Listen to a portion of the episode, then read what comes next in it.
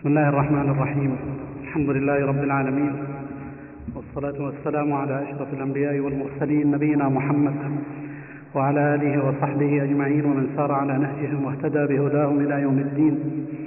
أما بعد فهذا هو الدرس الثاني عشر من دروس شرح لمعة الاعتقاد.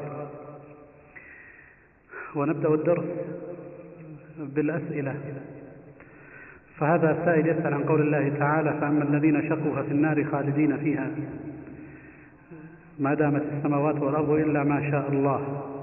وأيضا بالنسبة للذين سعدوا ففي الجنة خالدين فيها ما دامت السماوات والأرض إلا ما شاء الله. ويقول يعني كأنه يسأل عن ما معنى قوله ما شاء الله والجواب أن هذا ربط للأمر بمشيئة الله تعالى. ولهذا اقتضت مشيئة الله الخلود. فالكفار مخلدون في نار جهنم أبد الآباد والمؤمنون مخلدون في الجنة أبد الآباد. فالاستثناء إنما هو لبيان ربط جميع الأمور بمشيئة الله سبحانه وتعالى. يقول هل إخراج العمل من مسمى الإيمان كما قال به مرجعة الفقهاء يقدح في العقيدة؟ نقول نعم إخراج العمل مخالف لمنهج السلف رحمه الله تعالى. لكن هذا القدح ليس كبيرا. هذا القدح ليس كبيرا لكن هو مخالفة لمنهج السلف الصالح رحمهم الله تعالى. والأولى هو اتباع منهجهم في إدخال, العمل في مسمى الإيمان وفي أيضا ما يترتب على ذلك من زيادة الإيمان ونقصانه والاستثناء في الإيمان إذا كان لغير شك ونحو ذلك. يقول أليس أعظم ما يتنعم به المؤمنون هو رؤيتهم لله سبحانه وتعالى يوم القيامة؟ نقول نعم. نقول نعم. هو أعظم نعيم بالنسبة للمؤمنين هو رؤية الله سبحانه وتعالى. ومن أعظم النعيم أيضا أن الله يحل عليهم رضوانه. فيخلدون في الجنان ولا يسخط عليهم ربنا سبحانه وتعالى أبدا. نسأل الله الكريم من فضله. يقول ذكرتم أن أهل الكبائر لا يخلدون في النار وكما نعلم أن الرياء من الكبائر وليس هو من أكبر الكبائر الثلاثة. والله تعالى يقول أحل الله البيع وحرم الربا. فمن جاءه موعظة من ربه فانتهى فله ما سلف وأمره إلى الله ومن عاد فأولئك أصحاب النار هم فيها خالدون. فبمقتضى هذه الآية هل يخلد آكل الربا؟ نقول إن هذه الآية ومثلها آية القتل العام ومن يقتل مؤمنا متعمدا فجزاؤه جهنم خالدا فيها. قال العلماء إن هذا الخلود ليس خلودا دائما ليس خلودا دائما وإنما المقصود به المكث الطويل. وبعض العلماء قال إن الخلود هنا هنا في المستحل فمن استحل أكل الربا فهو كافر مخلد. ومن استحل قتل المؤمن بغير حق فهو أيضا خالد في النار مخلد فيها. أما من كان مؤمنا بالله سبحانه وتعالى ومات وهو آكل للربا دون استحلال فبإجماع العلماء رحمهم الله تعالى أنه لا يخلد في النار بسبب ذلك فهو بل هو تحت مشيئة الله إن شاء عذبه وإن شاء عفى عنه وغفر له. يقول هل الجنة والنار تثنيان وما حكم من قال ابن إن ابن القيم قال بذلك؟ أولا ابن القيم ما قال بأن الجنة تفنى. فالسائل يبدو خلط بين القضيتين. ابن القيم ما أثر عنه أن الجنة تفنى. إنما أثر عنه القضية الأخرى وهي أن النار تفنى. وهذا الذي حكي عن ابن القيم إنما حكي عنه لأنه ذكره في بعض كتبه مثل حاد الأرواح وغيره. وابن القيم لم يقل بهذا القول وإنما حكى الخلاف. لكن من قرأ ما كتبه ابن القيم رحمه الله تعالى يظن أنه يرجح أن النار تفنى وأن أهلها يخرجون منها. يظن ظنا لكن في الحقيقة ابن القيم رحمه الله تعالى يكاد يميل إلى التوقف. يكاد يميل إلى التوقف لأنه بعد أن ذكر الخلاف الطويل في أحد كتبه وذكر الأقوال في ذلك والأدلة قال فإن قيل فما تقول؟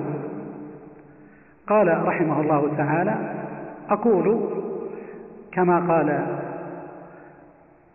عبد الله بن عمرو أظن ابن العاص أظن عبد الله بن عمرو لكن هو أحد الصحابة أقول كما قال ثم يفعل الله ما يشاء. ثم يفعل الله ما يشاء فهو لم يجزم بأن النار تفنى. ومذهب أهل السنة والجماعة وهو مذهب جماهير العلماء رحمهم الله تعالى أن النار لا تفنى وأنها باقية كالجنة وأن أصحابها من الكفار والمشركين والمنافقين وغيرهم ممن هو على غير دين حق أنهم مخلدون فيها أبد الآبد مخلدون فيها خلودا دائما. يقول في آية 183 الأعراف بالنسبة لقصة آدم وزوجه فلما تغشاها حملت حملا خفيفا فمرت به فلما أثقلت دعوا الله ربهما لئن أتيتنا صالحا لنكون من الشاكرين. فلما أتاهما صالحا جعل له شركاء فيما أتاهما. الحقيقة هذا ذكره بعض المفسرين لكن الصحيح أنه ليس في آدم وحواء. القول الصحيح أن هذا ليس في آدم وحواء وإنما هذا خبر عن بعض بني آدم عن بعض بني آدم وليس في آدم وحواء وهذا هو القول الراجح إن شاء الله تعالى. الأسئلة كبير كثيرة. يقول هل تأويل الأحلام من قبل المؤولين ثم التحري لهذه الأمور التي أولت في الرؤيا كما في حادثة العزيز مع يوسف عندما قال إني أرى سبع بقرات سمان يأكلون سبع عجاف إلى آخره. هل هو من باب الاحتجاج على القدر أم غير ذلك؟ لا. الرؤيا هي من القدر. فالرؤيا بقدر. ووقوعها إن وقعت بقدر. وتفسيرها بقدر. ثم صدق التفسير أو عدم صدقه أيضا بقضاء وقدر.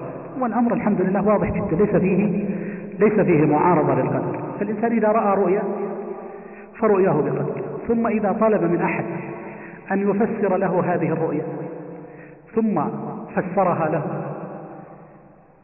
فإنه والحالة هذه. إن وقعت فوقوعها أيضا بقضاء وقدر. وإن لم تقع فعدم وقوعها أيضا لأن الله سبحانه وتعالى لم يقدر وقوعها. وهذا والحمد لله واضحا جدا. يقول كيف يكون الإنسان يدعو أن الله يكفيه شر ما قضى وقد كتب من قبل في اللوح المحفوظ. فهل هناك تعارض؟ سبق أن بينا أن أنه لا تعارض بين الدعاء وبين القدر بل الدعاء من الأسباب الدعاء من الأسباب. فالإنسان المأمور بالدعاء يدعو فيدعو ربه أن يكفيه شر ما قضى يدعو ربه الرزق يدعو ربه الحياة الطيبة يدعو ربه أن يوفقه للعمل الصالح. هذه كلها أدعية مأمور بها فيفعلها الإنسان وهي من جملة الأسباب. وهي من جملة الأسباب.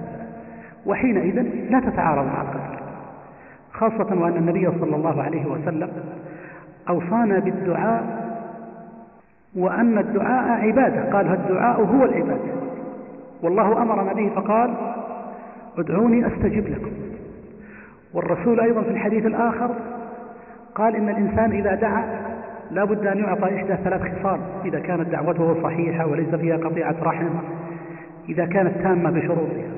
إما أن يستجاب له دعاءه وإما أن يدفع عنه من الشر مثله أو يدخر له ذلك يوم القيامة يجده عند الله سبحانه وتعالى. إذن الإنسان مأمور بذلك. كون الإنسان دعا فاستجيب له تبين لنا أن حصول هذا الأمر بسبب الدعاء.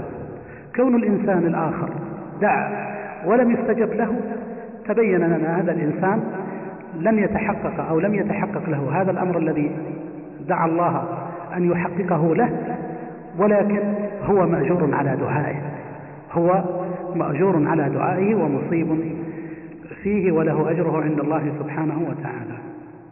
يقول في الحديث أن في الجنة ما لا عين رأت ولا أذن سمعت ولا خطر على قلب بشر.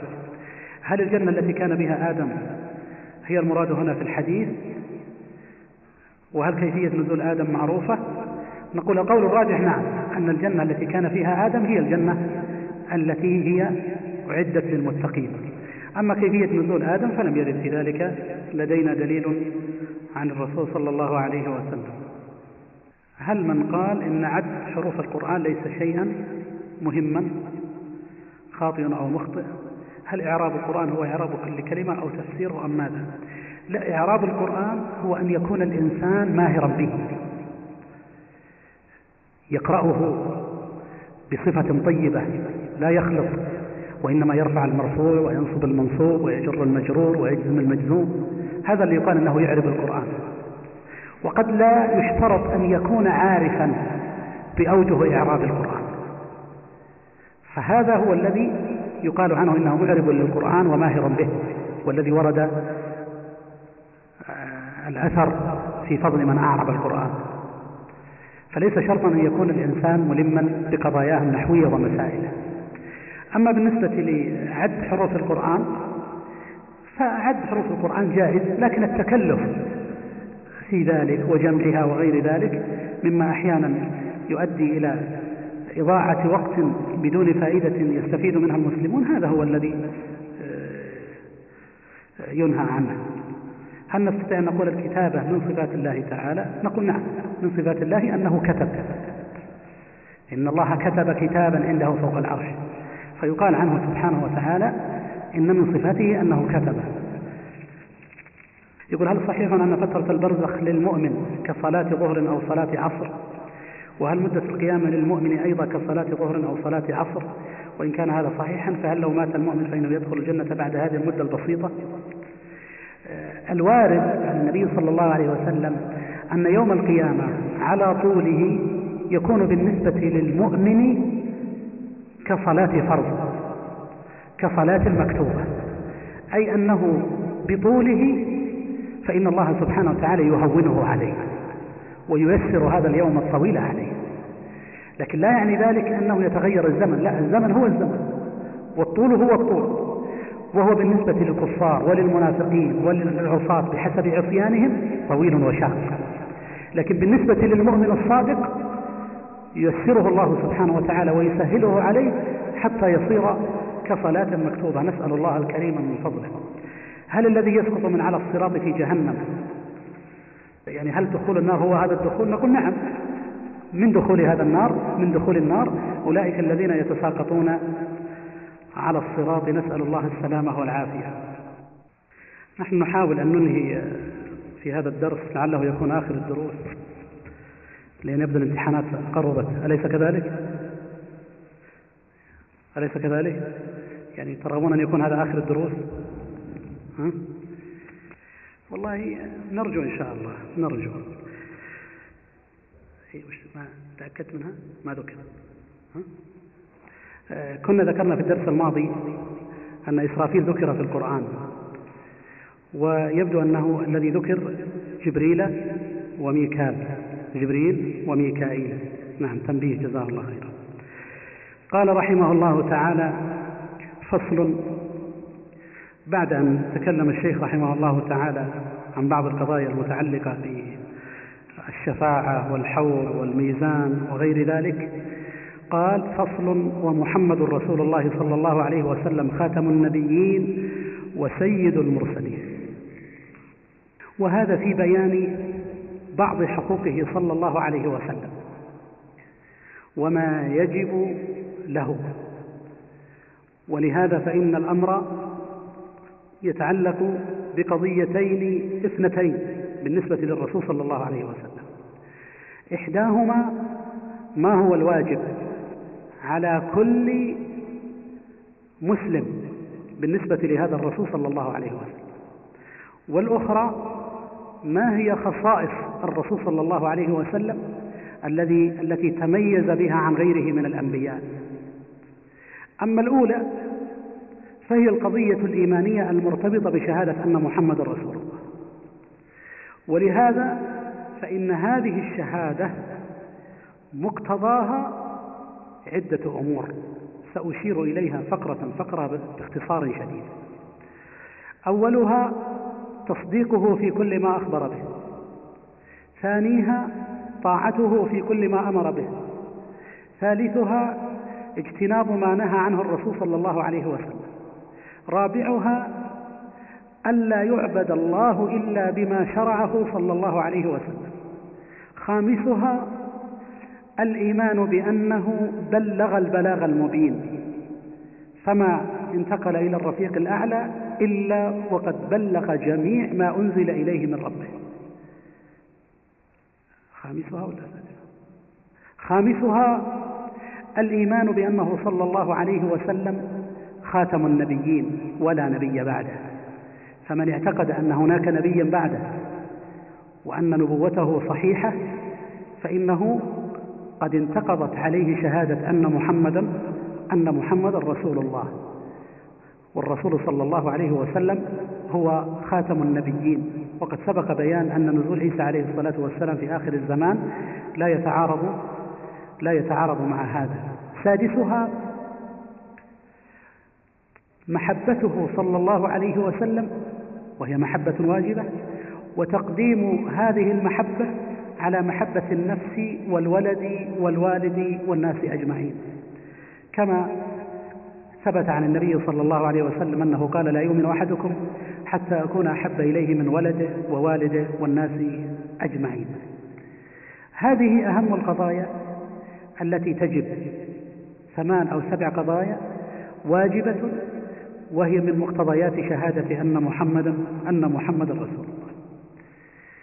ومن خصائصه صلى الله عليه وسلم أنه عليه الصلاة والسلام خاتم النبيين فلا نبي بعده.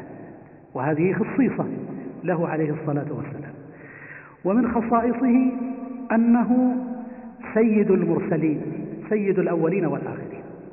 ولهذا فإن أفضل الأنبياء والرسل هم الرسل وأفضل الرسل هم أولي العزم والقول الصحيح أنهم خمسة المذكورين في قول الله سبحانه وتعالى وإذا أخذنا من النبيين ميثاقهم ومنك ومن نوح وإبراهيم وموسى وعيسى بن مريم.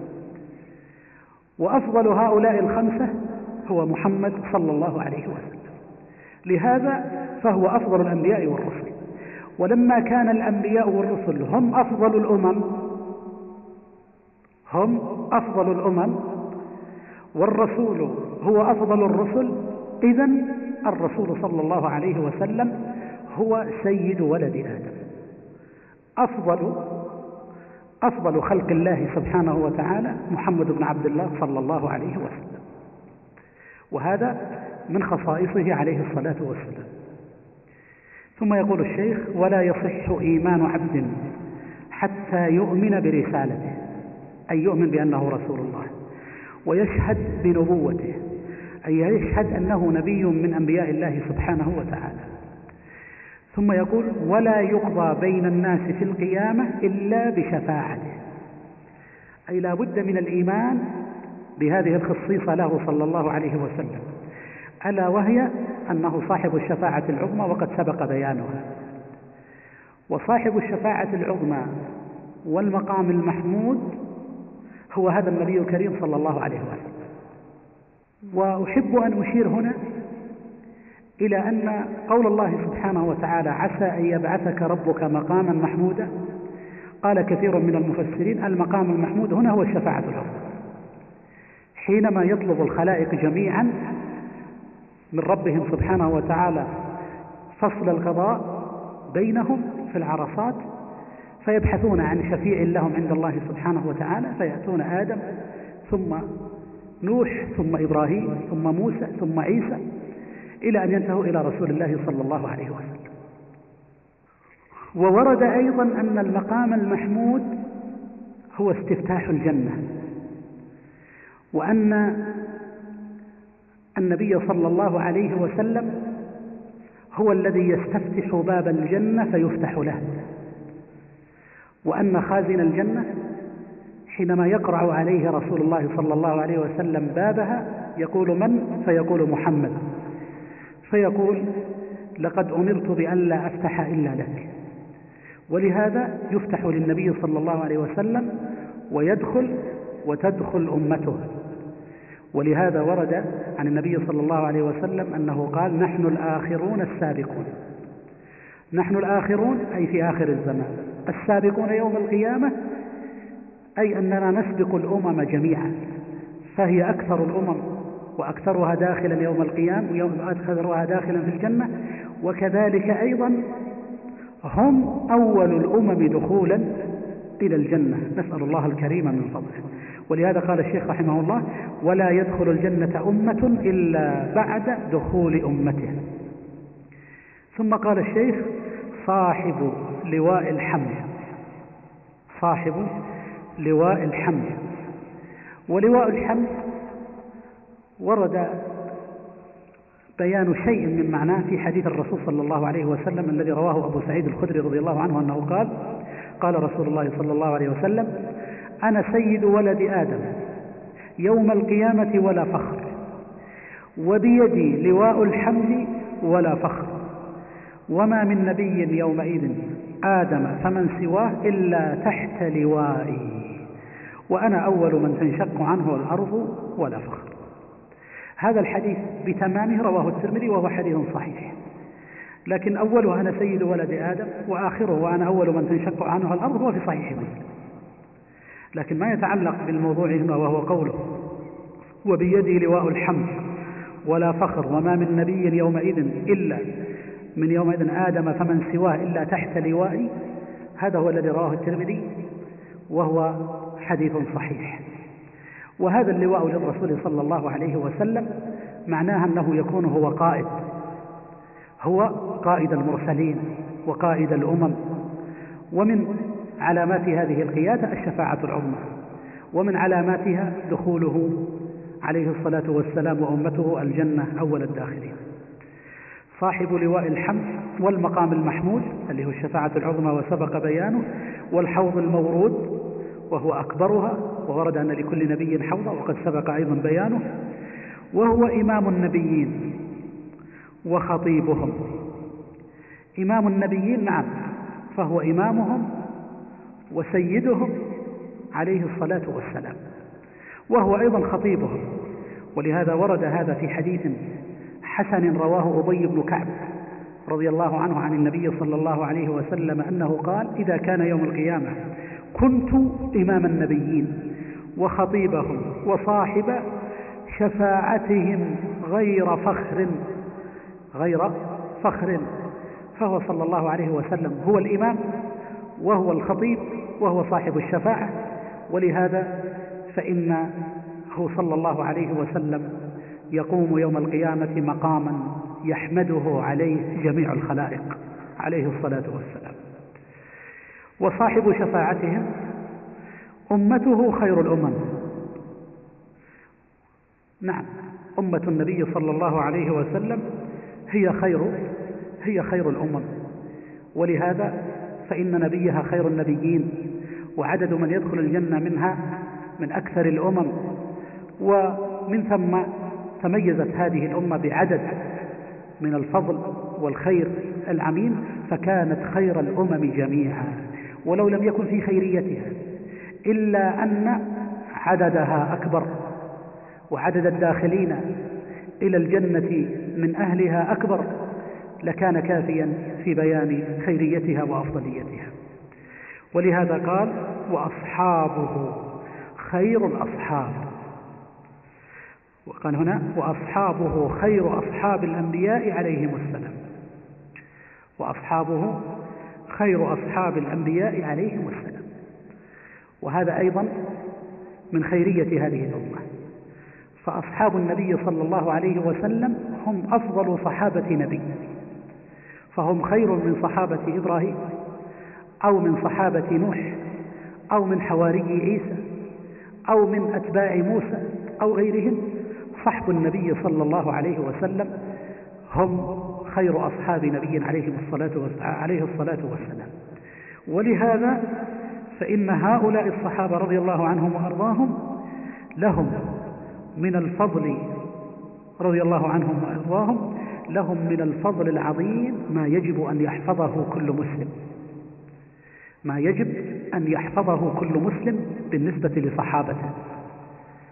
ولهذا ورد عن النبي صلى الله عليه وسلم أنه قال خير القرون قرني ثم الذين يلونهم ثم الذين يلونهم ثم الذين يلونهم. فمثل هذا الحديث ومثل قوله صلى الله عليه وسلم لا تسبوا أصحابي فلو أن أحدكم أنفق مثل أحد ذهبا بلغ مد أحدهم ولا نصيفه المد ربع الصاع والنصيف نصف الصاع. أي لن يبلغ مد واحد منهم ولا نصيفه وهذا لبيان فضلهم. وينبغي أن تعلموا أن فضل هؤلاء الصحابة إنما هو لصحبتهم لرسول الله صلى الله عليه وسلم. ولهذا فإن الصحابي هو من لقي النبي صلى الله عليه وسلم واجتمع به مؤمنا به عليه الصلاة والسلام ومات على ذلك. فيخرج بذلك من لقيه وهو كافر ثم لم يجتمع به بعد ذلك ولو آمن. ويخرج أيضا من لقيه وهو مؤمن ثم ارتد ومات كافرا. ويبقى في تعريف الصحبة من لقي النبي صلى الله عليه وسلم واجتمع به مؤمنا به ومات ومات على ذلك. وهؤلاء الصحابة لهم أفضلية الصحبة التي لا يشاركهم فيها أحد ممن جاء بعدهم مهما بلغ عمله.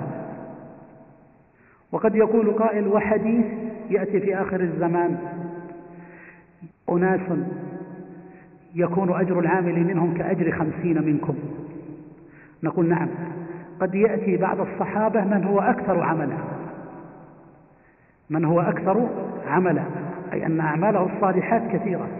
أكثر من بعض أحد الصحابة.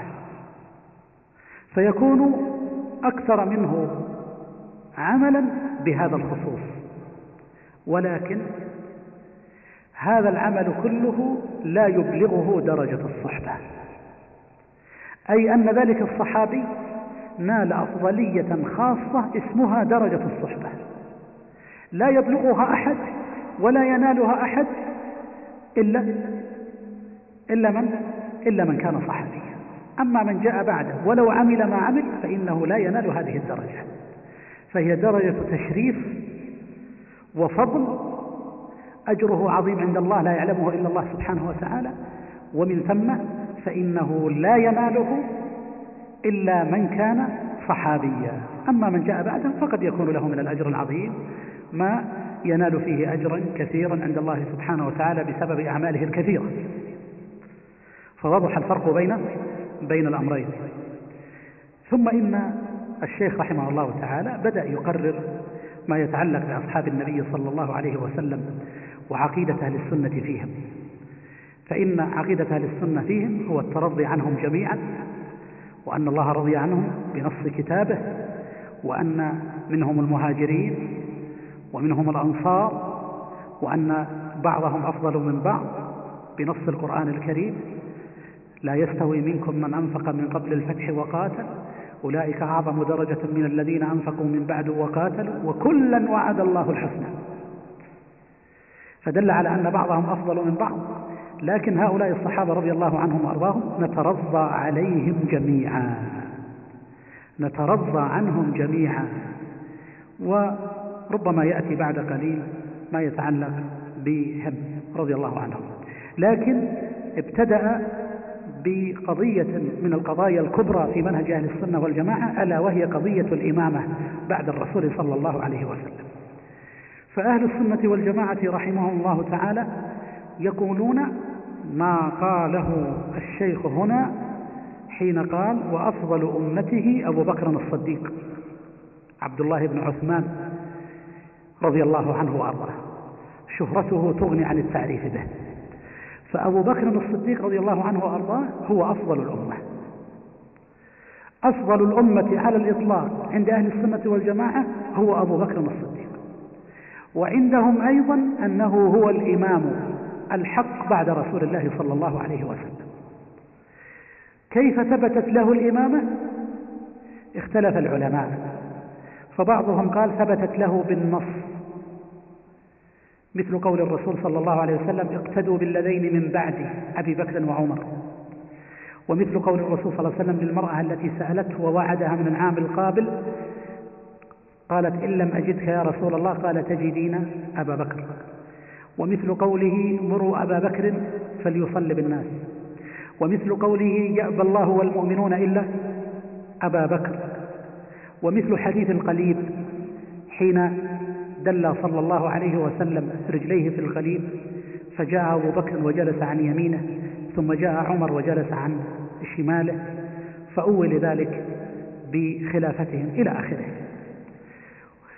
وبعض العلماء قالوا إن خلافة أبي بكر رضي الله عنه وأرضاه إنما ثبتت بمبايعة الصحابة له بعد توجيه النبي صلى الله عليه وسلم وإشارته عليهم بأن يختاروه.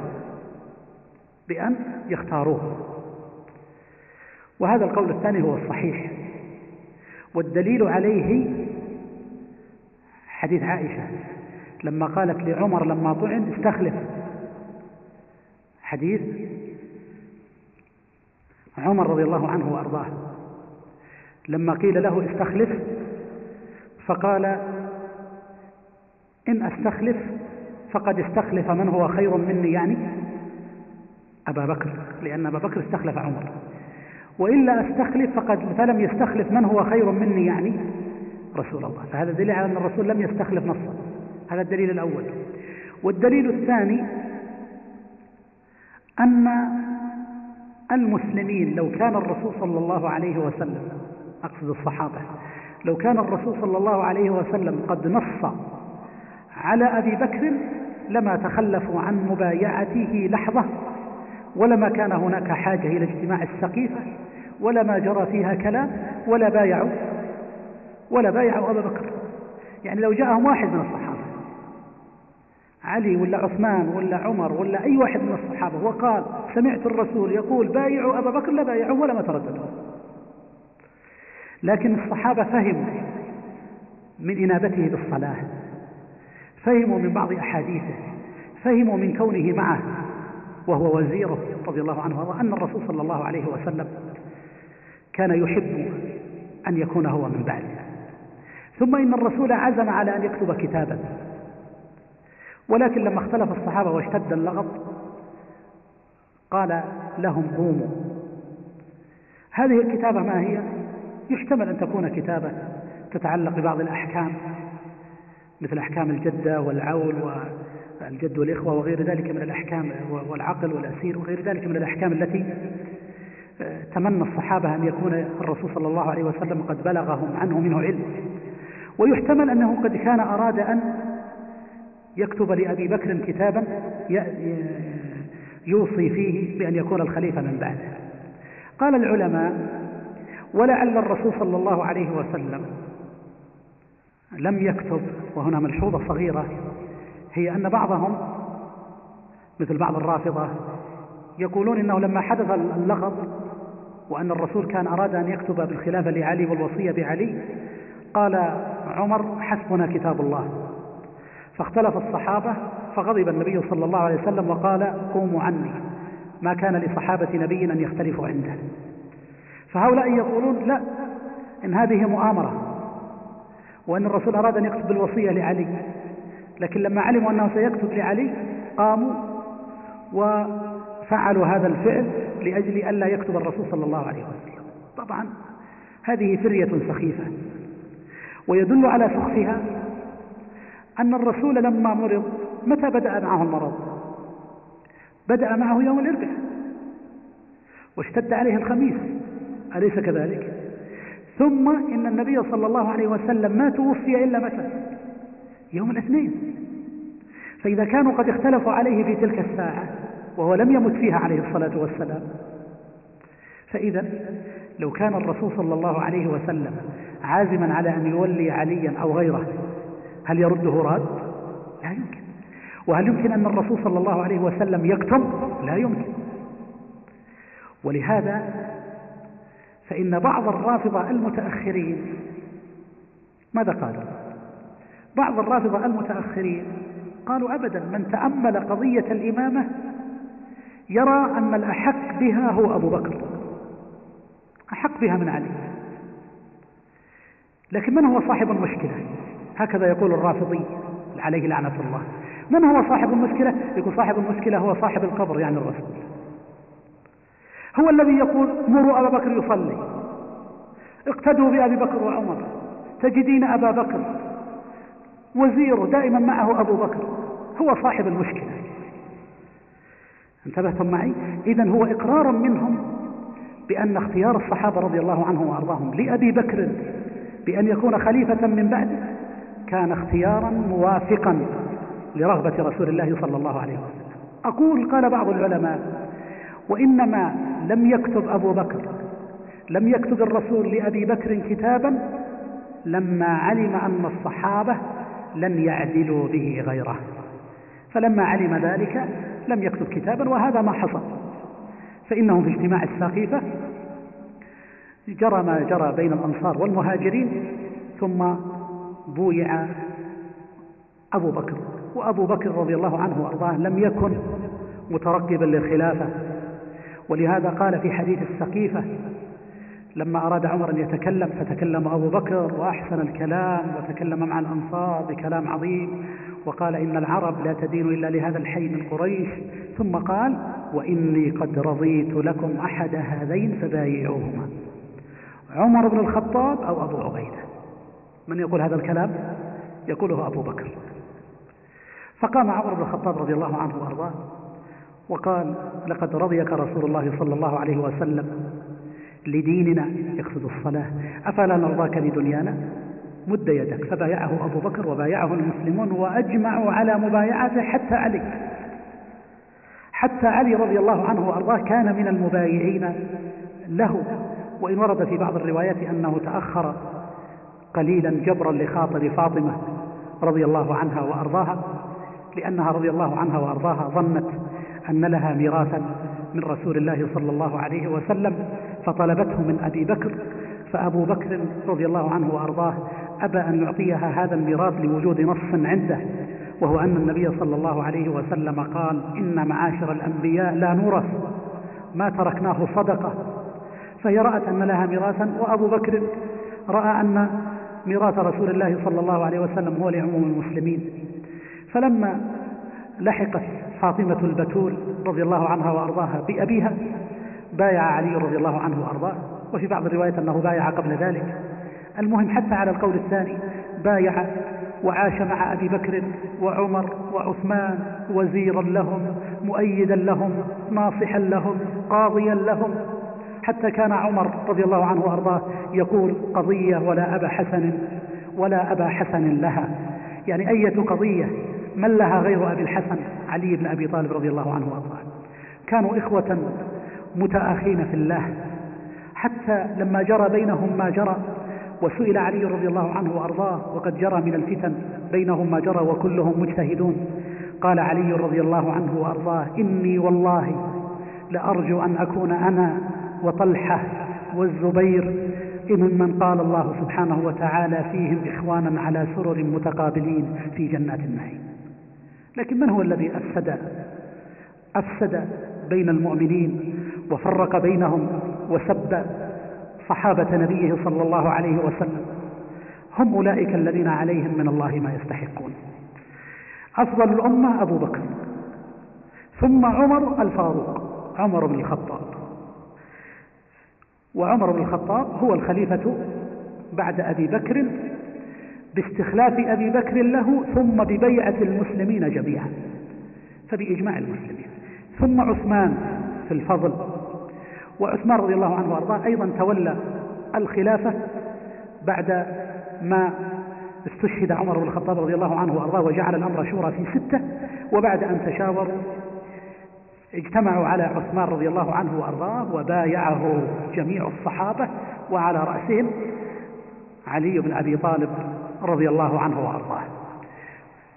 ثم الخلافة من بعده أيضا لعلي رضي الله عنه وأرضاه بإجماع المسلمين. لم يخالف في ذلك أحد. أنه رضي الله عنه وأرضاه هو الحق هو الأحق بالخلافة أنه هو الأحق بالخلافة رضي الله عنهم جميعا. وهؤلاء الأربعة كل واحد له من الفضل العظيم. ما ذكرته كتب الفضائل. أبو بكر له فضائل وعمر له فضائل وعثمان له فضائل وعلي له فضائل. ولو سردنا فضائل كل واحد منهم لقلت ما أعظم هذه الفضائل. فكل واحد منهم له من المنزلة والمكانة عند أهل السنة والجماعة والفضل عندهم رضي الله عنهم جميعا. كما روى عبد الله بن عمر رضي الله عنهما قال كنا نقول والنبي صلى الله عليه وسلم حي أبو بكر ثم عمر ثم عثمان ثم علي. فيبلغ ذلك النبي صلى الله عليه وسلم فلا ينكره. هذا الحديث رواه الطبراني وأبو يعلى الموصلي وغيره حديث صحيح. لكن الإشكال في عبارة المصنف في قوله ثم علي. ثم علي. لأن الثابت عن النبي صلى الله عليه عن هذا الصحابي أنه قال كنا نخير أو نخاير بين أصحاب النبي صلى الله عليه وسلم. فنقول أبو بكر ثم عمر ثم عثمان. ولم يرد ذكره ولم يرد ذكر علي. ولهذا ففي بعض نسخ لمعة الاعتقاد بدون قوله ثم ثم علي. وأقول لعلها هي لعلها هي الصواب لعلها هي الصواب. ثم يقول الشيخ طبعا قوله أبو بكر ثم عمر ثم عثمان هذا دليل على أن الصحابة مجمعون على تقديم هؤلاء الثلاثة رضي الله عنهم وأرضاهم.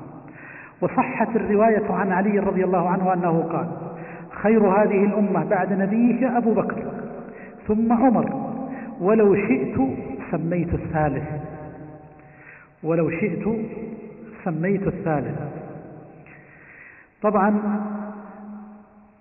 ورد في بعض الروايات أنه قيل له ثم أنت.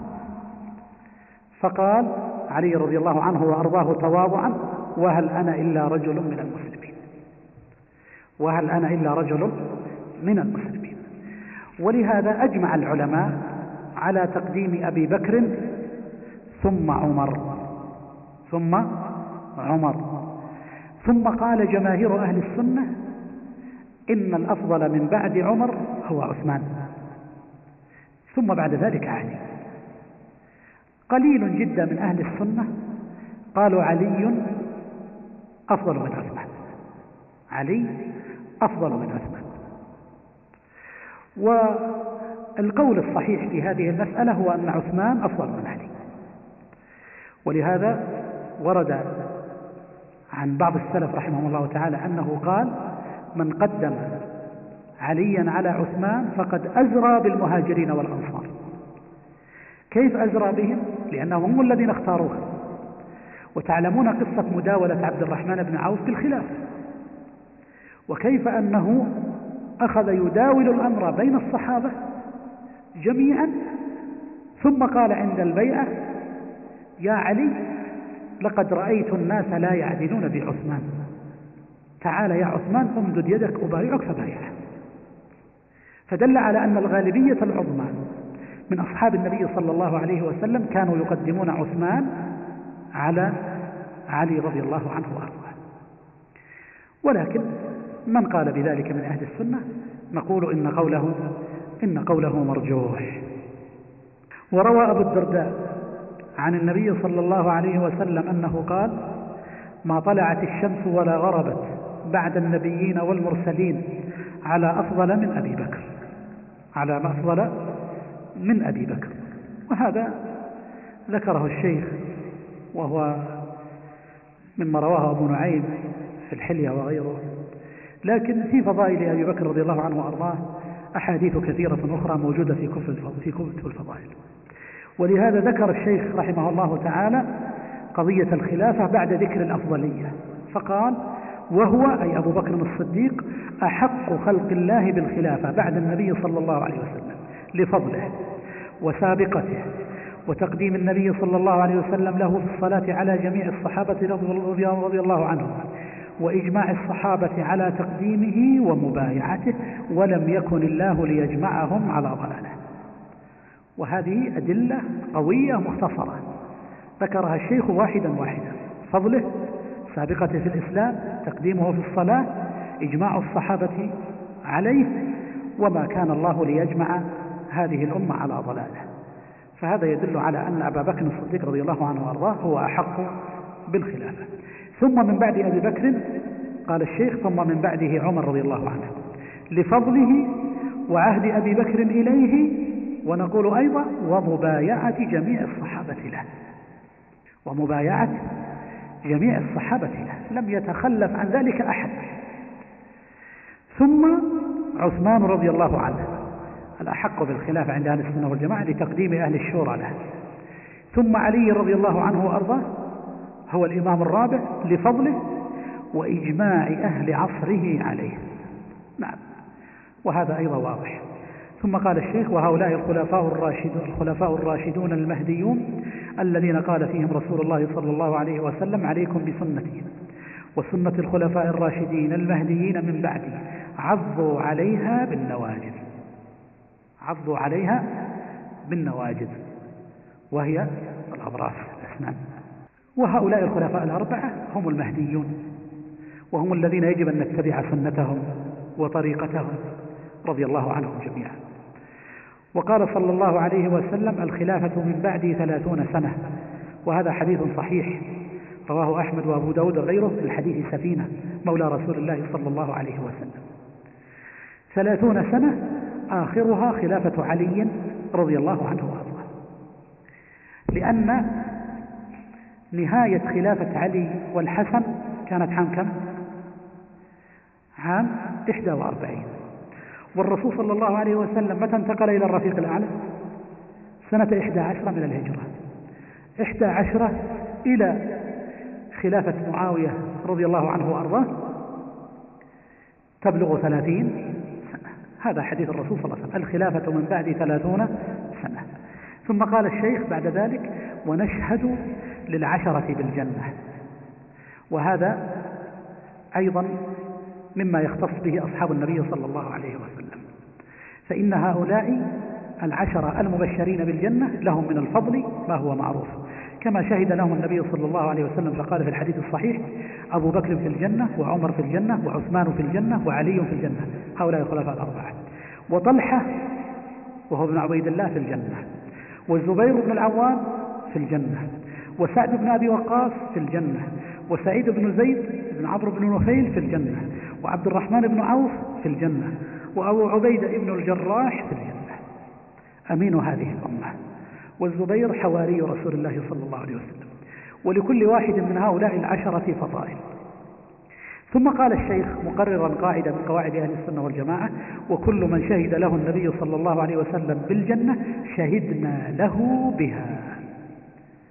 فأهل السنة والجماعة يشهدون بالجنة لمن شهد له الرسول. أما من لم يشهد له الرسول فإنه يشهد له شهادة عامة. فنقول كل ما مات من المؤمن فهو من أهل الجنة نرجو له الخير. لكن لا نشهد بأن فلانا بعينه في الجنة إلا لمن شهد له الرسول مثل العشرة. ومثل ما أورده الشيخ هنا في قوله كقوله الحسن والحسين ابن علي رضي الله عنه عنهم جميعا سيدا شباب أهل الجنة. فنشهد لهما رضي الله عنهما وأرضاهما نشهد أنهما من أهل الجنة. وقوله لثابت بن قيس إنه من أهل الجنة. وهذا أيضا ثبت في الحديث الصحيح. ثابت بن قيس هذا هو الصحابي الذي كان جهير الصوت. ولما نزل قول الله تعالى يا أيها الذين آمنوا لا ترفعوا أصواتكم فوق صوت النبي ولا تجهروا له بالقول كجهر بعضكم لبعض أن تحبط أعمالكم وأنتم لا تشعرون. كان جهير الصوت فخاف أن يكون هو المقصود. فقال أنا رفيع الصوت وأرفع صوتي فأخاف أن عملي قد حدث ولهذا ورد أنه بقي في بيته وقال والله لا أخرج منه.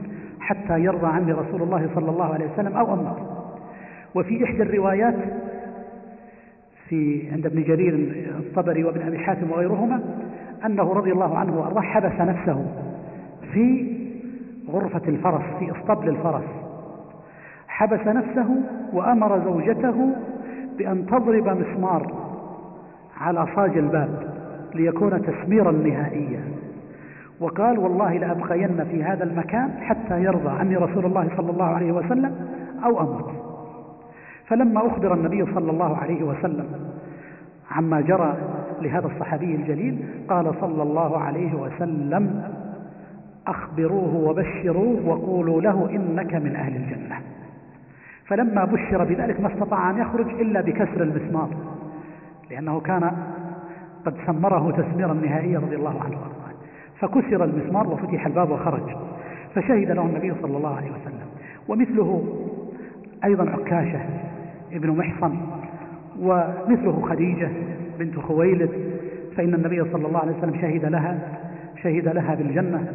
ومثله الرميصاء رضي الله عنها وأرضاها فإن النبي صلى الله عليه وسلم سمع لها صوتا في الجنة فقيل من هذه؟ فقال هذه الرميصاء بنت ملحان رضي الله عنها وأرضاها التي تزوجها أبو طلحة فكان مهرها الإسلام خطبها وهو مشرك فقالت لا أقبل بك وأنت على الشرك لكن إن أسلمت فيكفيني مهرا. فأسلم أبو طلحة وتزوجها فكان مهرها الإسلام وغيرهم وغيرهم ممن شهد لهم النبي صلى الله عليه وسلم بالجنة نشهد لهم. ثم قال الشيخ في المقابل ولا نجزم لأحد من أهل القبلة بجنة ولا نار إلا من جزم له الرسول صلى الله عليه وسلم. بالنسبة لأهل الجنة مثل من سبق. وبالنسبة لأهل النار نجزم مثلا لأبي لهب ابن عبد العزى ونجزم لزوجته وبأنها من أهل النار لورود النص القرآني بذلك.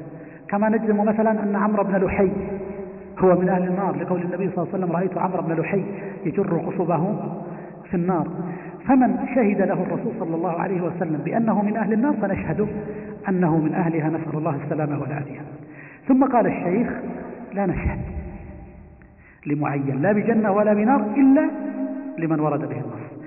لكن نرجو للمحسن ونخاف على المسيء. وهذا هو المنهج أهل السنة والجماعة. نرجو للمحسن إن شاء الله أنه من أهل الجنة ونخاف على المسيء من عذاب الله تعالى. ثم انتقل الشيخ إلى قضية أخرى كبيرة وهي مسائل التكفير. نعم. نعم. لا هنا الشهادة ليست شهادة عمومية. الشهادة العامة نطلقها. فنقول كل مات كل من مات على الإيمان نشهد أنه من أهل الجنة. وكل من مات على الكفر نشهد أنه من أهل النار. لكن الكلام هنا في لمعين. الكلام لمعين. فأي معين لا نشهد له بجنة ولا ولا بنار. لكن نقطع أن من مات على الكفر فهو من أهل النار. لماذا؟ لاحتمال أنه تاب وأنت لم تعلم بذلك. احتمال أنه تاب وأنت لم تعلم بذلك. فأنت لا تشهد. لكن إذا رأيت مثلا كافرا أو كفارا بشره بالنار كما ورد عن النبي صلى الله عليه وسلم. وأنت تقطع أنه من أهل النار. لكن لا تجزم بأن هذا الشخص الفلاني ابن فلان أنه من أهل النار إلا إذا جزمت وجاء الدليل لأن فيه احتمال أن يكون قد أسلم ومات على الإسلام. ولسنا نحن لأن بعض الناس يخاف من مثل هذا الكلام. لا هذا منهج. هذا منهج نحن نقطع لأن كل من مات وهو على الإيمان فهو من أهل الجنة. وكل من مات وهو على الشرك والكفر فهو من أهل النار. لكن حينما نحدد فلان وفلان لا نشهد إلا لمن دل عليه النص قال الشيخ رحمه الله تعالى منتقلا إلى قضية كبرى من قضايا مسائل الأحكام وهي مسألة التكفير. فقال ولا نكفر أحدا من أهل القبلة بذنب. ولا نخرجه عن الإسلام بعمل أي بعمل كبيرة وهذا هو منهج أهل السنة والجماعة. أنهم لا يكفرون أحدا من أهل القبلة بالذنوب كما فعلت الخوارج. ولا يخرجونهم من الإيمان بعمل كبيرة كما فعلت الخوارج. ولا يحكمون بخلودهم في النار كما فعلت الخوارج والمعتزلة وغيرهم. لكن ينبغي أن نعلم أن أهل السنة والجماعة ليس معنى ذلك أنهم لا يكفرون أحدا بأي ذنب مهما كان. وإنما المقصود بذلك الكبائر ما دون الشرك. المقصود بذلك الكبائر التي هي دون الشرك والكفر بالله تعالى. لهذا فمن ارتكب مكفرا فهو ذنب وأهل السنة والجماعة يكفرون. من سب الله تعالى أو سجد لصنم وهو يعلم أو أنكر ما هو معلوم من الدين بالضرورة أو كان منافقا أو غير ذلك من نواقض الإسلام فأهل السنة والجماعة يقطعون بأن هذه الذنوب مكفرة لصاحبها. لكن مقصودهم هنا أنهم لا يكفرون مرتكب الكبيرة غير المستحل لها ما دون الشرك بالله. مثل آكل الربا الزاني السارق شارب الخمر العاقل والديه إلى آخره. فهؤلاء إذا ماتوا وهم على التوحيد فإنهم عند أهل السنة والجماعة في الدنيا غير كفار. ولهذا تقام عليهم الحدود ويورثون ويدفنون في مقابر المسلمين. وكذلك أيضا يقول أهل السنة والجماعة إنهم يوم القيامة تحت مشيئة الله. إن شاء عذبهم وإن شاء غفر لهم وقد يشفع لهم ولا يخلدون في النار ولو دخلوها. هذا هو منهج أهل السنة والجماعة. أما الخوارج فعندهم أن كل من ارتكب كبيرة فهو كافر في الدنيا. حلال الدم والمال ويوم القيامة مخلد في نار جهنم الإباضية طائفة من الخوارج قالوا في الدنيا كافر كفر نعمة في الآخرة مخلد في نار جهنم. المعتزلة قالوا إذا ارتكب كبيرة من هذه الكبائر خرج من الإيمان ولم يدخل في الكفر فهو في منزلة بين المنزلتين. أي أننا لا نستحل دمه وماله لكن ما حكمه في الآخرة عندكم؟ قالوا حكمه في الآخرة أنه خالد مخلد في نار جهنم. وهذا كله مخالف لمذهب أهل السنة والجماعة. ثم انتقل الشيخ رحمه الله تعالى إلى قضية أخرى. قضية تتعلق بالإمامة.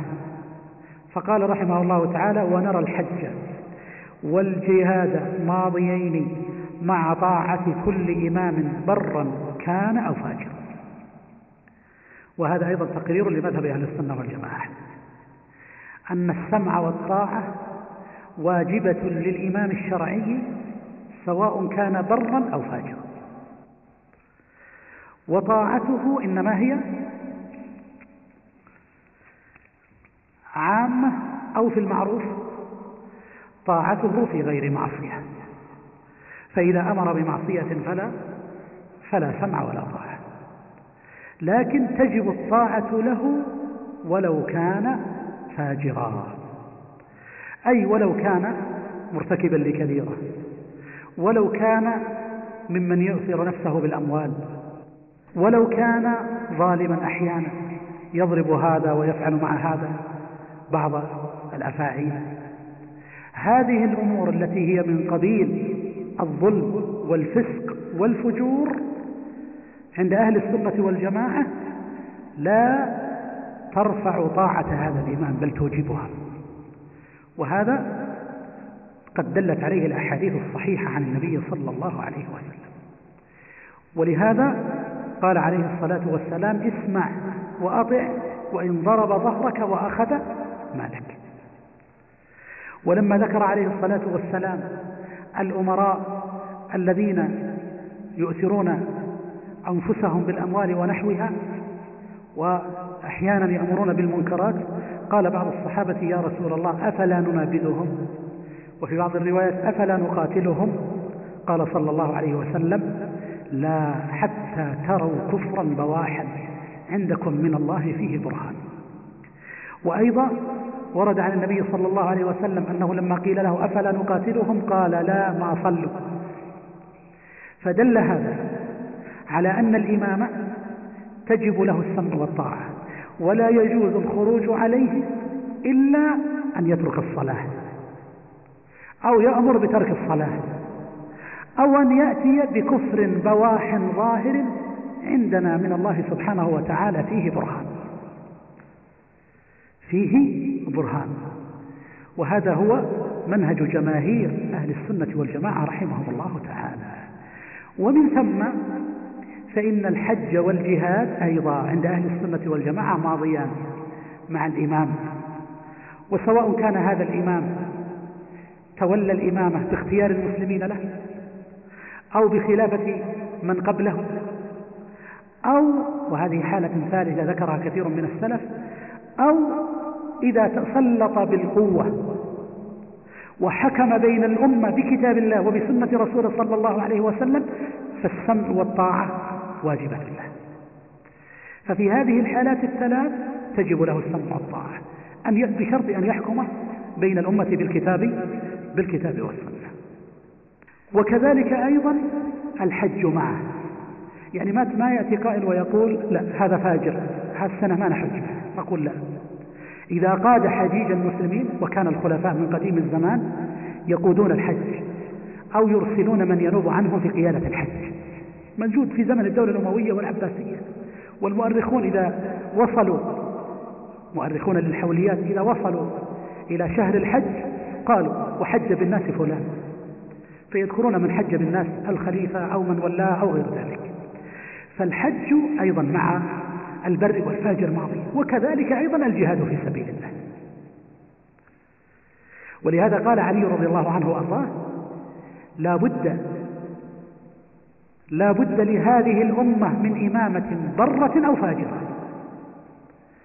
قالوا يا أمير المؤمنين قد عرفنا البرة فما الفاجرة قال رضي الله عنه وأرضاه نعم الفاجرة حتى تحمي البيضة. تحمي البيضة وتقيم الحق وتقيم الحدود. إذا الجهاد حتى مع الفاجر. ما دام مجاهدا للكفار وللمشركين فيجب أن يكون المؤمنون معه مطيعين يجاهدون في سبيل الله. كل هذه الأمور إنما هي متى؟ ما دام يحكم بالكتاب والسنة وما دام لم ينقض ذلك بكفر بواح. ظاهر عندنا من الله سبحانه وتعالى فيه برهان. ثم قال أيضا وصلاة الجمعة خلفهم جائزة. وهذا هو مذهب السنة والجماعة. أن الصلاة خلفهم جائزة ولو كانوا فجارا. ولو كان يعلم أنه يؤخر الصلاة. أو أنه مثلا يشرب الخمر. فإن الصلاة خلفه جائزة. وقد ورد عن ذلك آثار عن النبي صلى الله عليه وسلم. ثم قال الشيخ قال أنس قال النبي صلى الله عليه وسلم ثلاث من أصل الإيمان. الكف عمن قال لا إله إلا الله. الكف عنه يعني عدم الاعتداء على دمه وماله ما دام أظهر الإيمان. ونأخذه بظاهره. إن كان باطنه كظاهره فالحمد لله وإن لم يكن كذلك فإننا نحكم عليه بظاهره والله يتولى باطنه. إلا أن يظهر لنا زندقة أو كفرا وردة فيجب أن نقيم حد الردة عليه. الكف عن من قال لا إله إلا الله. ولا نكفره بذنب سبق. ولا نخرجه من الإسلام بعمل. والجهاد ماض. منذ بعثني الله عز وجل حتى يقاتل آخر هذه الأمة آخر أمتي الدجال. لا يبطله جور جائر ولا عدل عادل. والإيمان بالأقدار. هذا الحديث رواه أبو داود لكنه حديث ضعيف. ضعفه المنذري وغيره. وسبب تضعيفه أن فيه أحد الرواة أحد الرواة ضعفه العلماء رحمهم الله تعالى يزيد بن أبي نشبة ضعفه العلماء فقالوا هذا الحديث ضعيف. لكن ما فيه من معاني الإيمان بالأقدار والجهاد ماض ولا نكفر أحد كلها دلت عليها أدلة أخرى من أحاديث الرسول صلى الله عليه وسلم. والشاهد هو قوله لا يبطله جور جائر ولا عدل عادل أي أن الجهاد ماض إلى يوم القيامة. ثم قال الشيخ رحمه الله تعالى ومن السنة. تولي أصحاب رسول الله صلى الله عليه وسلم ومحبتهم وذكر محاسنهم والترحم عليهم والاستغفار لهم. وهذه من حقوق أصحاب النبي صلى الله عليه وسلم. فيجب توليهم ونصرتهم والذب عنهم والدفاع عنهم ومحبتهم والترضي عنهم جميعا وذكر محاسنهم حين يذكرون لأنهم نقلة كتاب الله ونقلة سنة رسول الله صلى الله عليه وسلم إلينا. ولهذا فنحن نستغفر لهم جميعا ونترضى عنهم جميعا ونترحم عليهم جميعا. ومن أهم ما يتعلق بهم ما قاله الشيخ هنا الكف عن ذكر مساويهم وما شجر بينهم. وهذا أصل عظيم من أصول أهل السنة والجماعة. أن ما جرى بينهم رضي الله عنهم وأرضاهم خاصة في الجمل وصفين فإن هؤلاء الصحابة كلهم كانوا مجتهدين. صحيح أن بعضهم أحق من بعض وأقرب إلى الحق من بعض. علي رضي الله عنه وأرضاه كان أحق من غيره وكان أفضل رضي الله عنه وأرضاه. لكن لا يجوز لنا في مقابل ذلك أن نطعن في بقية الصحابة في عائشة أو في الزبير أو في طلحة أو في معاوية رضي الله عنهم جميعا. بل يجب أن نكف عن ذكر مساوئهم وما شجر بينهم. ونقول كما قال أحد العلماء تلك دماء طهر الله منها أيدينا فنحن نطهر منها ألسنتنا. فنترضى عنهم جميعا ونعتقد أنهم مجتهدون ومن اجتهد منهم فأصاب فله أجران ومن اجتهد منهم وأخطأ فله أجر واحد وكلهم لهم الفضل ولهم القربى ولا يجوز سبهم ولا الطعن فيهم فضلا عن القول بردتهم أو غير ذلك. ولهذا قال الشيخ هنا واعتقاد فضلهم ومعرفة سابقتهم نعم لهم الفضل ولهم السابقة هم أصحاب النبي صلى الله عليه وسلم وهم حواريوه وهم نقلة سنته قال الله تعالى والذين جاءوا من بعدهم يقولون ربنا اغفر لنا ولإخواننا الذين سبقونا بالإيمان ولا تجعل في قلوبنا غلا للذين آمنوا. ربنا إنك رؤوف رحيم. وهذه الآية في سورة الحشر بعد ذكر المهاجرين والأنصار. ذكر الذين تبوأوا الدار والإيمان وذكر الذين الذين هاجروا وذكر الذين تبوأوا الدار والإيمان ثم ذكر الذين جاءوا من بعدهم. ماذا يقولون؟ ربنا اغفر لنا ولإخواننا الذين سبقونا بالإيمان. ولا تجعل في قلوبنا غلا للذين آمنوا. ربنا إنك رؤوف رحيم. ولما كانت هذه الآيات في الفيء لأن الآية التي قبل الآيات السابقة ما أفاء الله على رسوله من أهل القرى فلله وللرسول إلى آخره ثم قال للفقراء المهاجرين ثم قال والذين تبوأوا الدار والإيمان ثم قال والذين جاءوا من بعدهم. قال الإمام مالك رحمه الله وغيره من كان في قلبه غل على أصحاب رسول الله صلى الله عليه وسلم فليس له من الغنيمة شيء.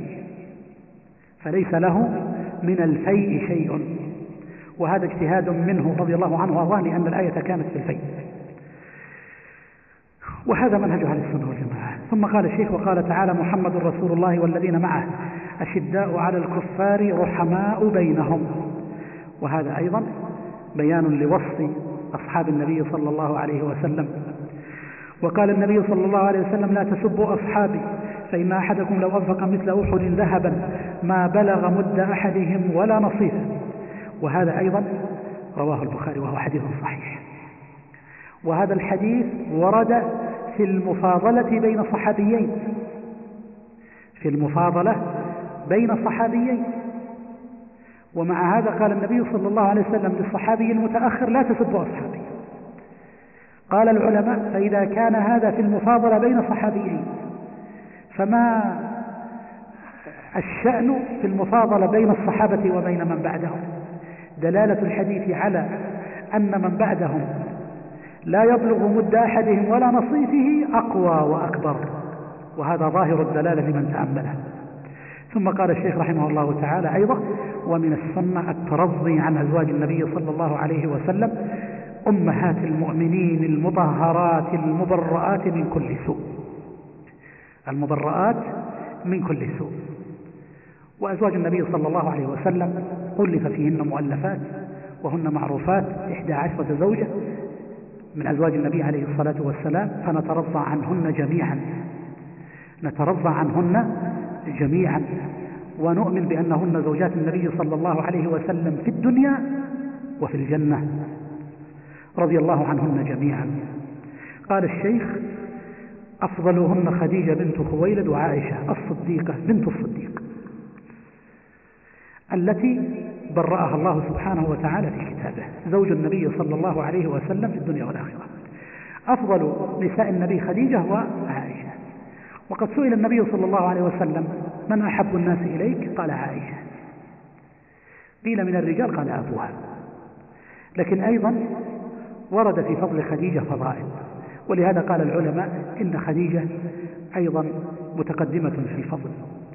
وعائشة رضي الله عنها وأرضاها ما كانت تغار على شيء من أزواج النبي صلى الله عليه وسلم وهن موجودات ما كانت تغار على خديجة لكثرة ذكر النبي صلى الله عليه وسلم لها حتى إنه عليه الصلاة والسلام كان يكرم صواحبها وقريباتها. أتته امرأة عجوز عجوز فبش لها رسول الله صلى الله عليه وسلم بشاشة لفتت انتباه عائشة رضي الله عنها وأرضاها فسألت الرسول صلى الله عليه وسلم من هذه العجوز؟ أنا لا أعرفها. فقال صلى الله عليه وسلم إن هذه كانت تأتينا أيام خديجة رضي الله عنهم جميعا. فخديجة لها فضل وعائشة لها فضل. لكن عائشة تتميز بأنه يجب الترضي عنها والإيمان بأنها زوجة النبي في الدنيا والآخرة وتبرئتها مما برأها الله سبحانه وتعالى منه في كتابه العزيز. فمن طعن فيها بعد نزول الآيات البينات فهو مرتد بإجماع المسلمين. من قذف عائشة كما يفعل الرافضة إلى الآن يقذفون عائشة. والواحد منهم إذا أراد أن يسب ابنته وقد وقعت في خطأ أو ذنب يشتمها يلعنها إلى آخره فتغضب. لكن إذا أراد أن يبلغ أقصى أقصى ما يريد من عقوبة بالنسبة لها قال لها يا عائشة أو يا عويش فحينئذ تبكي بكاء مرا طويلا لأنه شبهها بأم المؤمنين عائشة وهذا منه عليه من الله ما يستحق اتهام لعائشة بما برأها الله سبحانه وتعالى منه. فمن اتهمها بعد نزول القرآن بما برأها الله سبحانه وتعالى منه من اتهمها بالزنا فهو مرتد لا شك في ردته. خارج عن دائرة الإسلام. وبالنسبة لمن سب أصحاب النبي صلى الله عليه وسلم فهذا السب على درجات. إن سب الصحابة فيما يتعلق بدينهم وإيمانهم أو قال بردتهم فهذا لا شك في كفره وردته. النوع الثاني أن يسبهم بما يقتضي آه، كلمات. من غضب ونحو ذلك. فهذا فيه قولان للعلماء. فيه قولان للعلماء. فبعضهم يقول هو مرتد. يعني إذا لعن صحابيا أو شتمه ونحو ذلك قال بعض العلماء إنه مرتد. يعني إذا طعن في دينه فهذا مرتد بإجماع العلماء. إذا شتمه أو لعنه أو قبحه أو نحو ذلك فهذا فيه قولان. بعضهم يقول هو مرتد وبعضهم يقول غير مرتد لكن يعذر ويؤدب. والقول الراجح في هذا والعلم عند الله أنه لا يلعنهم إلا من كان خارج عن دائرة الإسلام. الثالثة أن يسب الصحابي بغير هذين النوعين مثل أن يسبه ببخل أو بجبن يقول فلان الصحابي بخيل أو جبان ونحو ذلك. فهذا يجب تعزيره هذا يجب تعزيره وتأديبه حتى يرتدع عن مثل كلماته. قال الشيخ فمن قذفها عائشة بما برأها الله منه فقد كفر بالله العظيم. ثم قال ومعاوية خال المؤمنين. وإنما ذكر الشيخ معاوية لأن كثيرا من الرافضة يدعم يطعن في هذا الصحابي الجليل. نظرا لما جرى بينه وبين علي رضي الله عنه وأرضاه في يوم في يوم صفين ومعاوية رضي الله عنه وأرضاه هو كاتب الوحي وهو صحابي وهو مجتهد صحيح أن عائشة أولى منه أن عليا أولى منه بالحق لكنه مجتهد. مجتهد أراد الخير للمسلمين. لهذا فنحن نترضى عنه ولا يجوز لنا أن نطعن فيه ولا أن نسبه. ومن طعن فيه وسبه فحكمه حكم الساب لأصحاب النبي صلى الله عليه وسلم. قوله خال المؤمنين لأنه أخو من؟ أم حبيبة. الرسول صلى الله عليه وسلم تزوج بمن؟ بأخت بأخت معاوية حبيبة بنت أبي سفيان رضي الله عنهم وعن أبيها وعن أخيها رضي الله عنهم جميعا. فأم حبيبة هي زوجة النبي صلى الله عليه وسلم. معاوية أخوها هو خال لأن الخال هو أخو الأم. آه، هل يطلق على مثل معاوية هو خال المؤمنين؟ صنيع الشيخ هنا يدل على أنه يرى جواز الإطلاق. فمن كان أخا لزوجة من أزواج النبي صلى الله عليه وسلم فيصح أن يلقب بأنه خال المؤمنين لأن زوجات النبي هن أمهات المؤمنين. وبعضهم ما يرى هذا الإطلاق والأمر فيه يسير. قال عنه وكاتب وحي الله. نعم ثبت أن معاوية من كتاب الوحي. ولو كان فيه ما فيه ما ائتمنه الرسول صلى الله عليه وسلم على أعظم أمر. أحد خلفاء المسلمين رضي الله عنهم أجمعين. ثم قال الشيخ أيضا ومن السنة السمع والطاعة لأئمة المسلمين وأمراء المؤمنين برهم وفاجرهم وقد سبق بيان ذلك. ما لم يأمروا بمعصية فإنه لا طاعة لأحد سواء كان خليفة أو أميرا من الأمراء أو أبا أو غير ذلك فإنه لا طاعة لأحد في معصية الله تعالى. ثم قال الشيخ أيضا ومن ولي الخلافة واجتمع عليه الناس ورضوا به أو غلبهم بسيفه حتى صار خليفة وسمي أمير المؤمنين وجبت طاعته وحرمت مخالفته والخروج عليه وشق عصا المسلمين. أي وحرم شق عصا المسلمين. وهذا طبعا بشرطين ذكرناهما. أحدهما أن يغلب بسيفه فيحكم بينهم بالكتاب والسنة. الثانية ألا يقع منه كفر بواح ألا يقع منه كفر بواح وهذا الذي أشار إليه هو ما ذكره أئمة أهل السنة والجماعة رحمهم الله تعالى من أن الخلافة تثبت إما بالمبايعة العامة أو بعهد من سبقه إليه أو بأن يتغلب بسيفه. فإذا تغلب بسيفه وحكم بينهم بالكتاب والسنة فإنه تجب طاعته والسمع له ويحرم الخروج عليه. ثم قال الشيخ رحمه الله تعالى ومن السنة أيضا هجران أهل البدع ومباينتهم وترك الجدال والخصومات في الدين. هجران أهل البدع ومباينتهم نعم. هذه من منهج أهل السنة والجماعة. لأن أهل البدعة سواء كانت بدعهم عقدية مثل الخوارج والمعتزلة وغيرهم أو عملية مثل المتصوفة الذين يبتدعون في الأوراد والأذكار ونحوها فإن هؤلاء من منهج أهل السنة هجرانهم لأن هجرهم ردع لهم لأن هجرهم ردع لهم ومباينتهم وهذا من الولاء والبراء فإن هجر هؤلاء ومباينتهم يؤدي في النهاية إلى أن يرتدعوا عما هم فيه من عما هم فيه من بدعة. وترك الجدال والخصومات في الدين. أيضا من منهج أهل السنة ترك المجادلات التي لا يقصد منها الحق وترك الخصومات في دين الله سبحانه وتعالى. أما ما كان منها من قبيل المناقشات العلمية والردود الطيبة بالأسلوب الطيب فإن هذا قد وقع بين أصحاب النبي صلى الله عليه وسلم. ورد بعضهم على بعض مع حبهم لبعض. وكذلك أيضا في من جاء بعدهم من التابعين والأئمة فهذا لا شيء فيه. لكن الجدال الباطل والخصومات الباطلة هي المنهي عنها.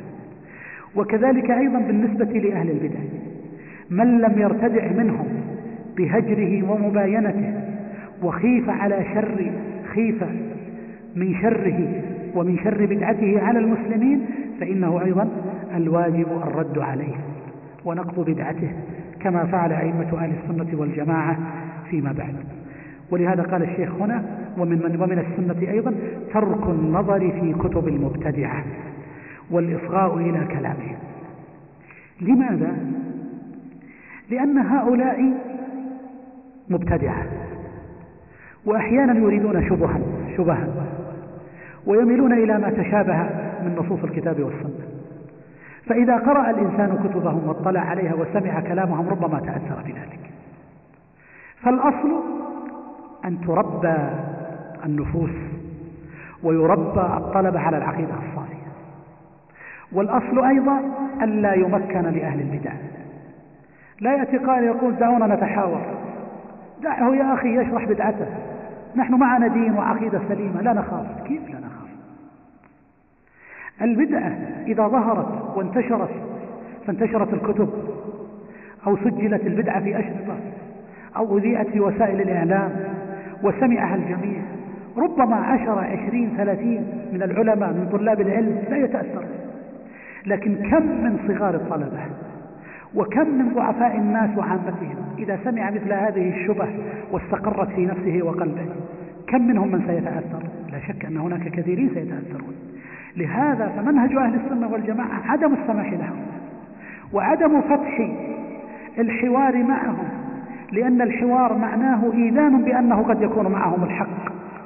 والأمر واضح جدا أنهم مبطلون. الحوار ليس بين حق وباطل. لا نأتي لليهود وقال تعال نتحاور معك. أمام العالمين وأمام المسلمين جميعا. نقول أنت مبطل من أول الطريق. النصراني أنت مبطل من أول الطريق ما نفتح الحوار معك. الحوار متى يكون؟ الحوار يكون في مسائل المجتهد مسائل الاجتهاد بين علماء المسلمين وفقهائهم. هذا هو الحوار الذي يفيد وينفع. أما أن يؤتى بباطل ويقال تعال ربما يكون باطلك حقا هذا خطأ. ولم يفعله السلف رحمهم الله تعالى. ولهذا فإن السلف ما حاولوا وما فتحوا باب الحوار وإنما السلف ناقشوا وردوا. ردوا عليهم في زمن محنة خلق القرآن. ردوا على المعتزلة ردوا على القدرية ردوا على الرافضة ردوا على الخوارج لكن ما فتحوا باب الحوار معهم وفرق بين هذا وهذا. ولهذا فإن من الواجب التربوي على الشباب وعلى المبتدئين في طلب العلم أن يغرسوا أولا أنفسهم بالعلم النقي الصافي من عقيدة السلف الصالح نعم هذا هو الواجب عليه. ثم يأخذون مما عدا ذلك مما يحتاجون إليه حينما تنتشر بدعة أو حينما يظهر خطر شبهة أو نحو ذلك يأخذونها بطرقها السليمة وبمناهج سليمة ومن علماء موثوقين. أما يأتي إنسان ليطب في كتب الفلاسفة أو في كتب المتكلمين ويقول لا أنا ما علي خطر ويقرأ فيها وربما يمكث سنين طويلة. لا هذا يخاف عليه. يخاف عليه أن يتشرب شبهة أو بدعة. ونحن سبق أن ذكرنا لكم مثال مهم جدا يجب أن تقفوا عنده. مهم جدا يجب أن تقفوا عنده. وهو أن النبي صلى الله عليه وسلم ورد عن أنه قال من سمع منكم بالدجال فلا يذهب إليه. من سمع منكم بالدجال فلا يذهب إليه. سبقا بينا أن الدجال يؤيده الله بخوارق فتنة للناس.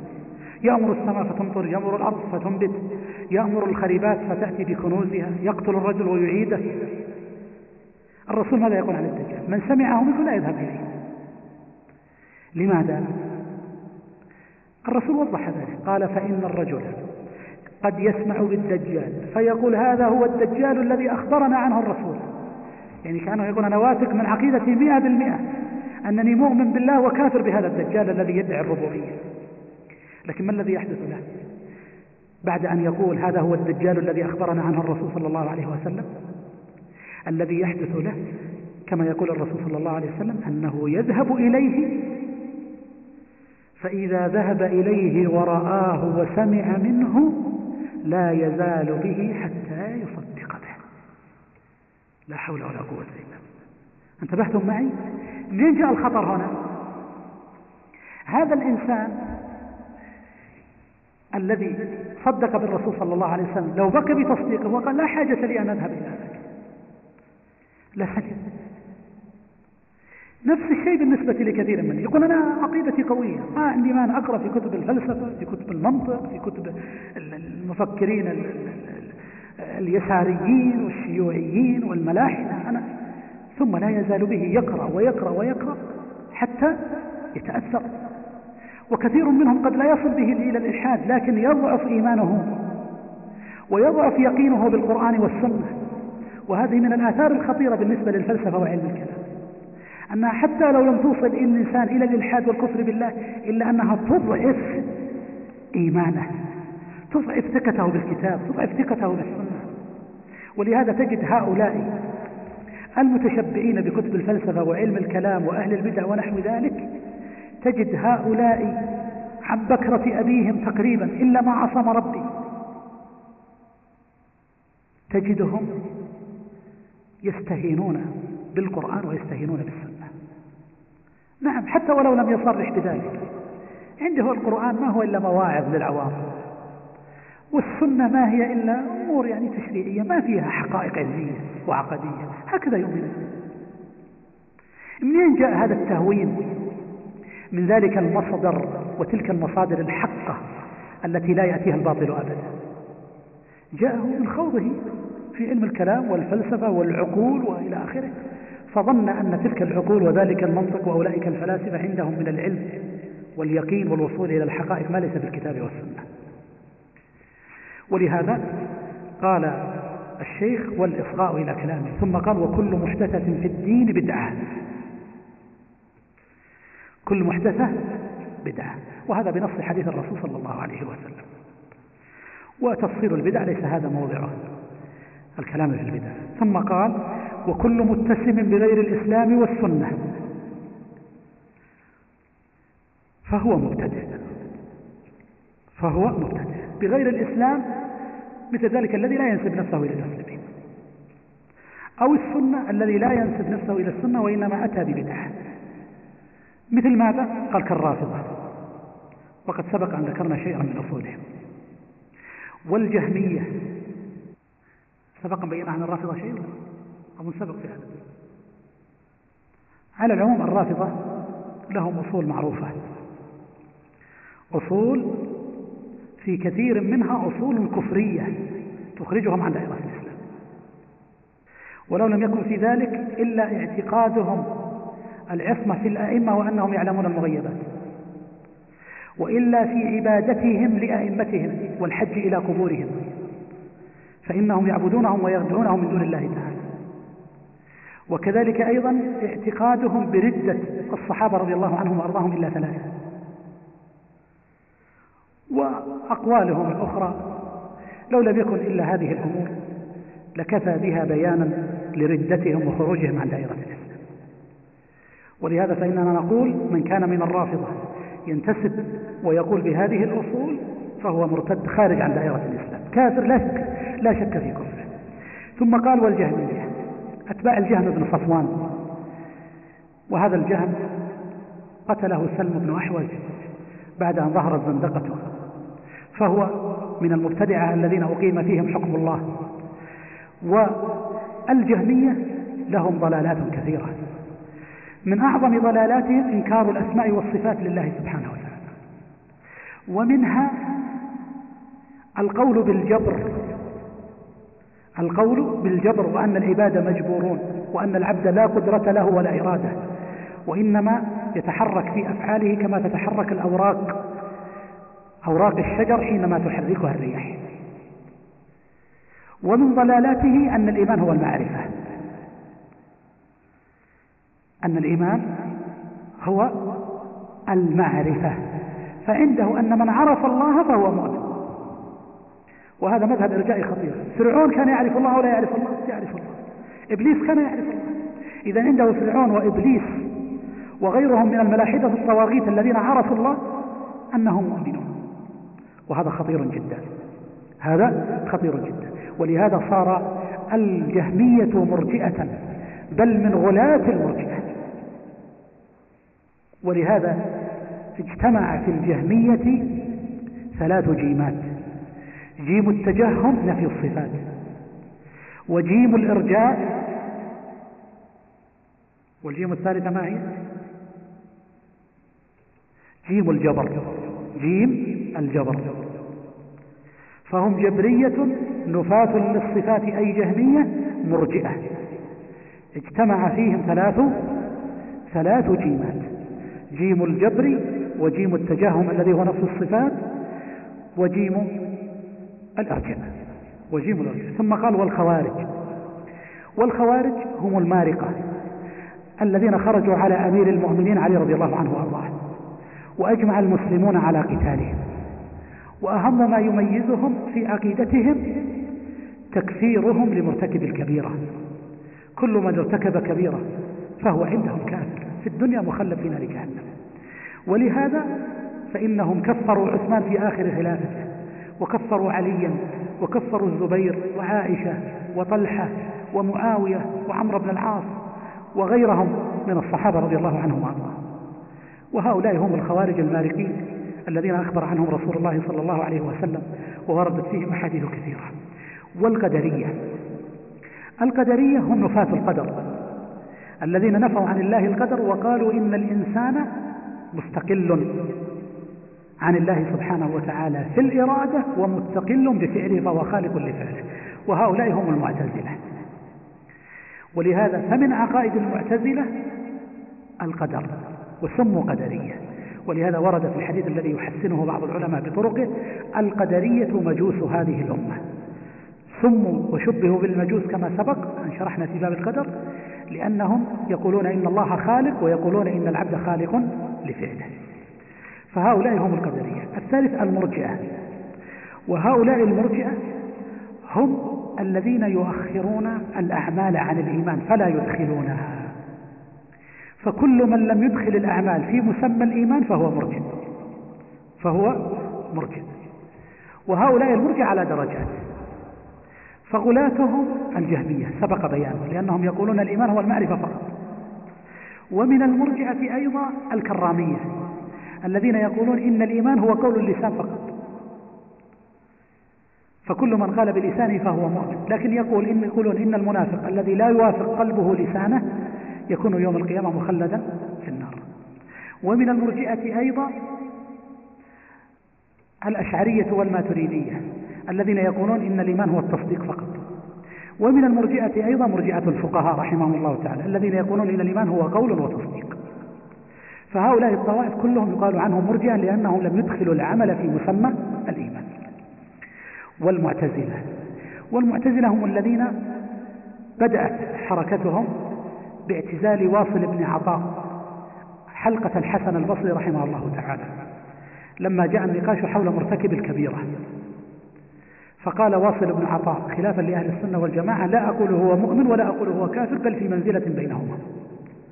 فاعتزل حلقة الحسن البصري فسموا معتزلة. والمعتزلة اشتهروا بأصولهم الخمسة. العدل وهو الذي سبق بيانه قبل قليل وهو إنكار القدر. إنكار المرتبة الثالثة والرابعة من مراتب القدر مرتبة المشيئة ومرتبة الخلق ونسبتها إلى العبد.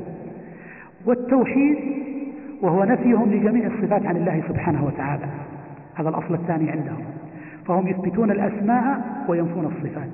لكن إثباتهم للأسماء لم ينفعهم لأنهم انقسموا حيالها إلى قسمين.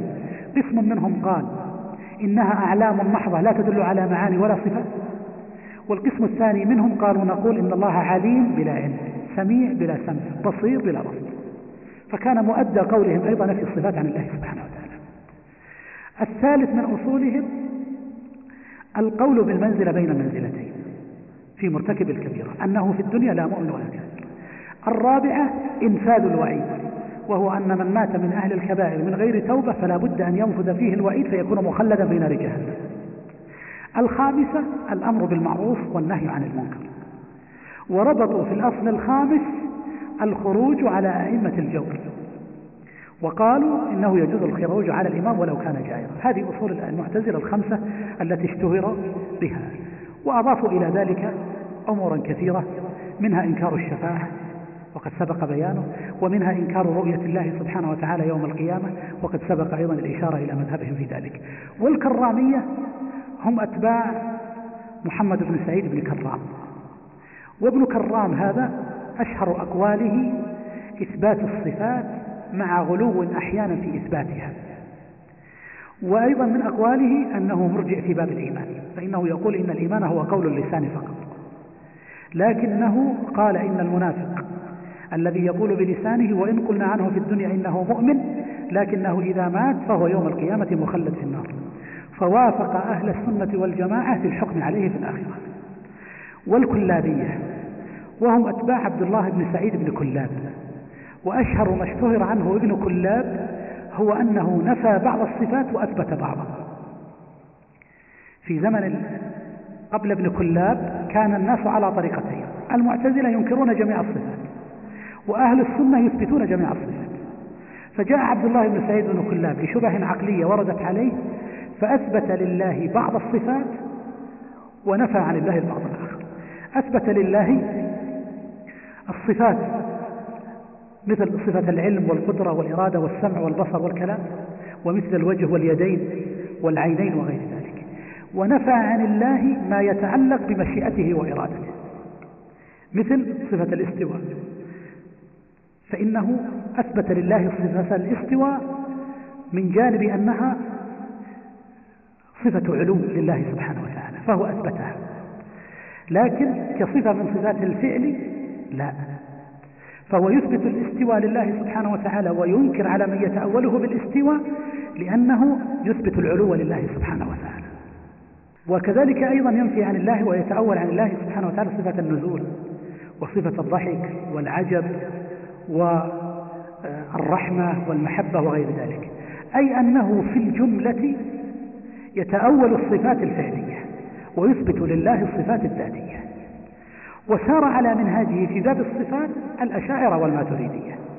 فهم ساروا على خطاه وإن كان متأخر الأشاعرة وكذلك أيضا متأخر الماتريدية قد زادوا عنه بعدا عن مذهب السلف الصالح في باب الصفات. ثم قال الشيخ ونظائرهم. فهذه فرق الضلال وطوائف البدع أعاذنا الله منها لكنها متفاوتة. طوائف الضلال متفاوتة. فمنها ما هي طوائف قد يصل أحيانا فيها تصل فيها البدع إلى الكفر ومنها ما قد تكون بدع لكن نحن ننكر البدع ونتبرأ من هذه كلها ولا نسمي أنفسنا بهذه التسميات وإنما نربط أنفسنا بكتاب الله وبسنة رسوله صلى الله عليه وسلم. ثم قال الشيخ رحمه الله تعالى وأما النسبة إلى إمام في فروع الدين كالطوائف الأربع المالكية والشافعية والحنابلة والحنفية فليس بمذموم. فإن الاختلاف في الفروع رحمة. لم يرد في ذلك حديث صحيح. لكن هو فعلا قد رحم الله هذه الأمة بالتوسعة عليها. والصحابة كانوا يجتهدون ويختلفون. فالانتساب إلى المذهب المالكي أو الشافعي أو الحنفي أو غير ذلك ليس فيه بدعة. إنما يتحول بدعة إذا تحول إلى تعصب. ورفضا للدليل الحق أو إذا تحول إلى تنقص من الأئمة الآخرين. فإذا أدى إلى تعصب مذموم أو تنقص للأئمة الآخرين فإنه حينئذ يكون الانتساب إلى هؤلاء أو أحدهم مذموما. فمن انتسب إلى الحنفية أو المالكية أو الحنفية وقال نعم هؤلاء معهم الحق وتعصب ولو جاءه الدليل الصحيح نقول هذا مذهب أو انتقص الآخرين وقال لا المذهب الحق هو مذهب الإمام أحمد بن حنبل أو أبو حنيفة ومن عداه فمذهبه غير حق. نقول هذا أيضا تعصب مذموم. ثم قال الشيخ والمختلفون فيه محمودون في اختلافهم مثابون في اجتهادهم واختلافهم رحمة واسعة واتفاقهم حجة قاطعة وهذا واضح جدا. ما اتفق عليه المسلمون وأجمعوا عليه فهو حجة بشروط الإجماع المعروفة. ما اختلفوا فيه فإننا نترحم على الجميع لكن الواجب علينا أن نتبع من كان معه الدليل.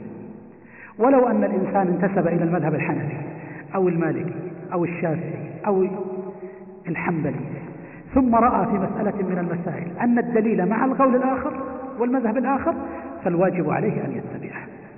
ثم دعا الشيخ رحمه الله تعالى بهذا الدعاء العظيم.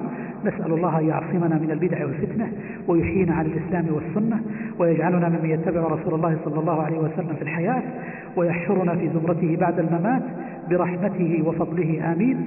ونحن أيضا ندعو معه بهذا الدعاء ونقول اللهم إنا نسألك أن تعصمنا من البدع والفتنة وأن تحيينا على الإسلام والسنة وأن تجعلنا ممن يتبع رسول الله صلى الله عليه وسلم في الحياة وأن تحشرنا في زمرته بعد الممات.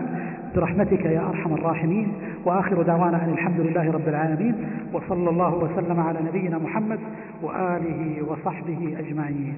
هذا سائل يقول ورد حديث العرباض عليكم بسنة وسنة الخلفاء الراشدين المهديين. فهل يا فضيلة الشيخ نعتبر سنة الخلفاء الراشدين كسنة رسول الله صلى الله عليه وسلم. أم نعتبر سنة الخلفاء الراشدين من غير أن نعتقد أنها كسنة الرسول؟ لا. هذا أمر فيه تفصيل. سنة الرسول صلى الله عليه وسلم مقدمة. لكن ما كان من سنة الرسول صلى الله عليه وسلم مما مشى عليه الخلفاء الراشدين فنتبعهم. يعني نتبعهم فيما ورد عن فيما لم يرد عن الرسول. لكن ما ورد عن الرسول صلى الله عليه وسلم واتبعوه نسلك مسلكه لكن إذا اختلفوا مثلا نرجح. إذا اختلفوا نرجح. ولهذا السنة هنا مقصود بها سنتهم العامة. سنتهم العامة. فيما هو مميز لهم عن غيرهم. أما ما كان منهم مثلا رأي لواحد منهم وقد خالف سنة الرسول صلى الله عليه وسلم الواردة عليه فهذه نحكم عليها بحكم أهل الحديث في باب الترجيح. في باب الترجيح. في مسألة الراوي إذا روى بخلاف إذا عمل بخلاف روايته أو غير ذلك هذه مسألة معروفة نرجح بينها. فالمقصود هو الاتباع هم في هديهم. ولهذا قال شيخ الإسلام ابن تيمية إن النبي صلى الله عليه وسلم فرق بين الشيخين أبي بكر وعمر وبين بقية الخلفاء. فقال في الخلفاء عليكم بسنتي وسنة الخلفاء الراشدين المهديين. لكن قال في أبي بكر اقتدوا بالذين من بعد والاقتداء أخص من ذاك. ولهذا قال شيخ الإسلام ابن تيمية إن أبا بكر وعمر لم يقع منهما شيء يخالف هدي الرسول صلى الله عليه وسلم. فكان الاقتداء بهما مطلوبا. ما هو سبب تسمية الأربعة الخلفاء بعد الرسول صلى الله عليه وسلم بالخلفاء الراشدين؟ نعم لأنهم كانوا على الرشاد والهدى. وهل يشترط في الخروج عليهم القدرة على الخروج عليه نقول نعم.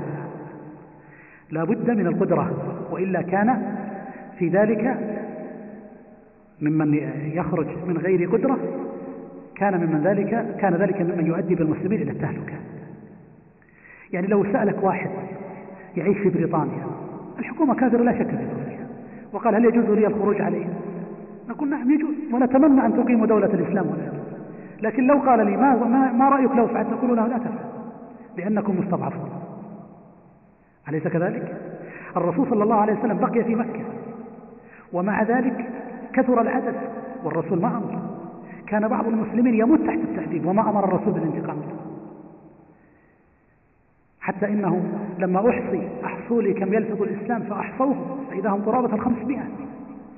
بل لما أسلم بعض أهل المدينة وجاءوا في بيعة العقبة الكبرى في منى وصاح الشيطان وقال بعضهم لما سمعوا صيحة الشيطان يا رسول الله إن شئت لنميلن على أهل منى. فقال الرسول صلى الله عليه وسلم لا ارجعوا إلى رحلكم.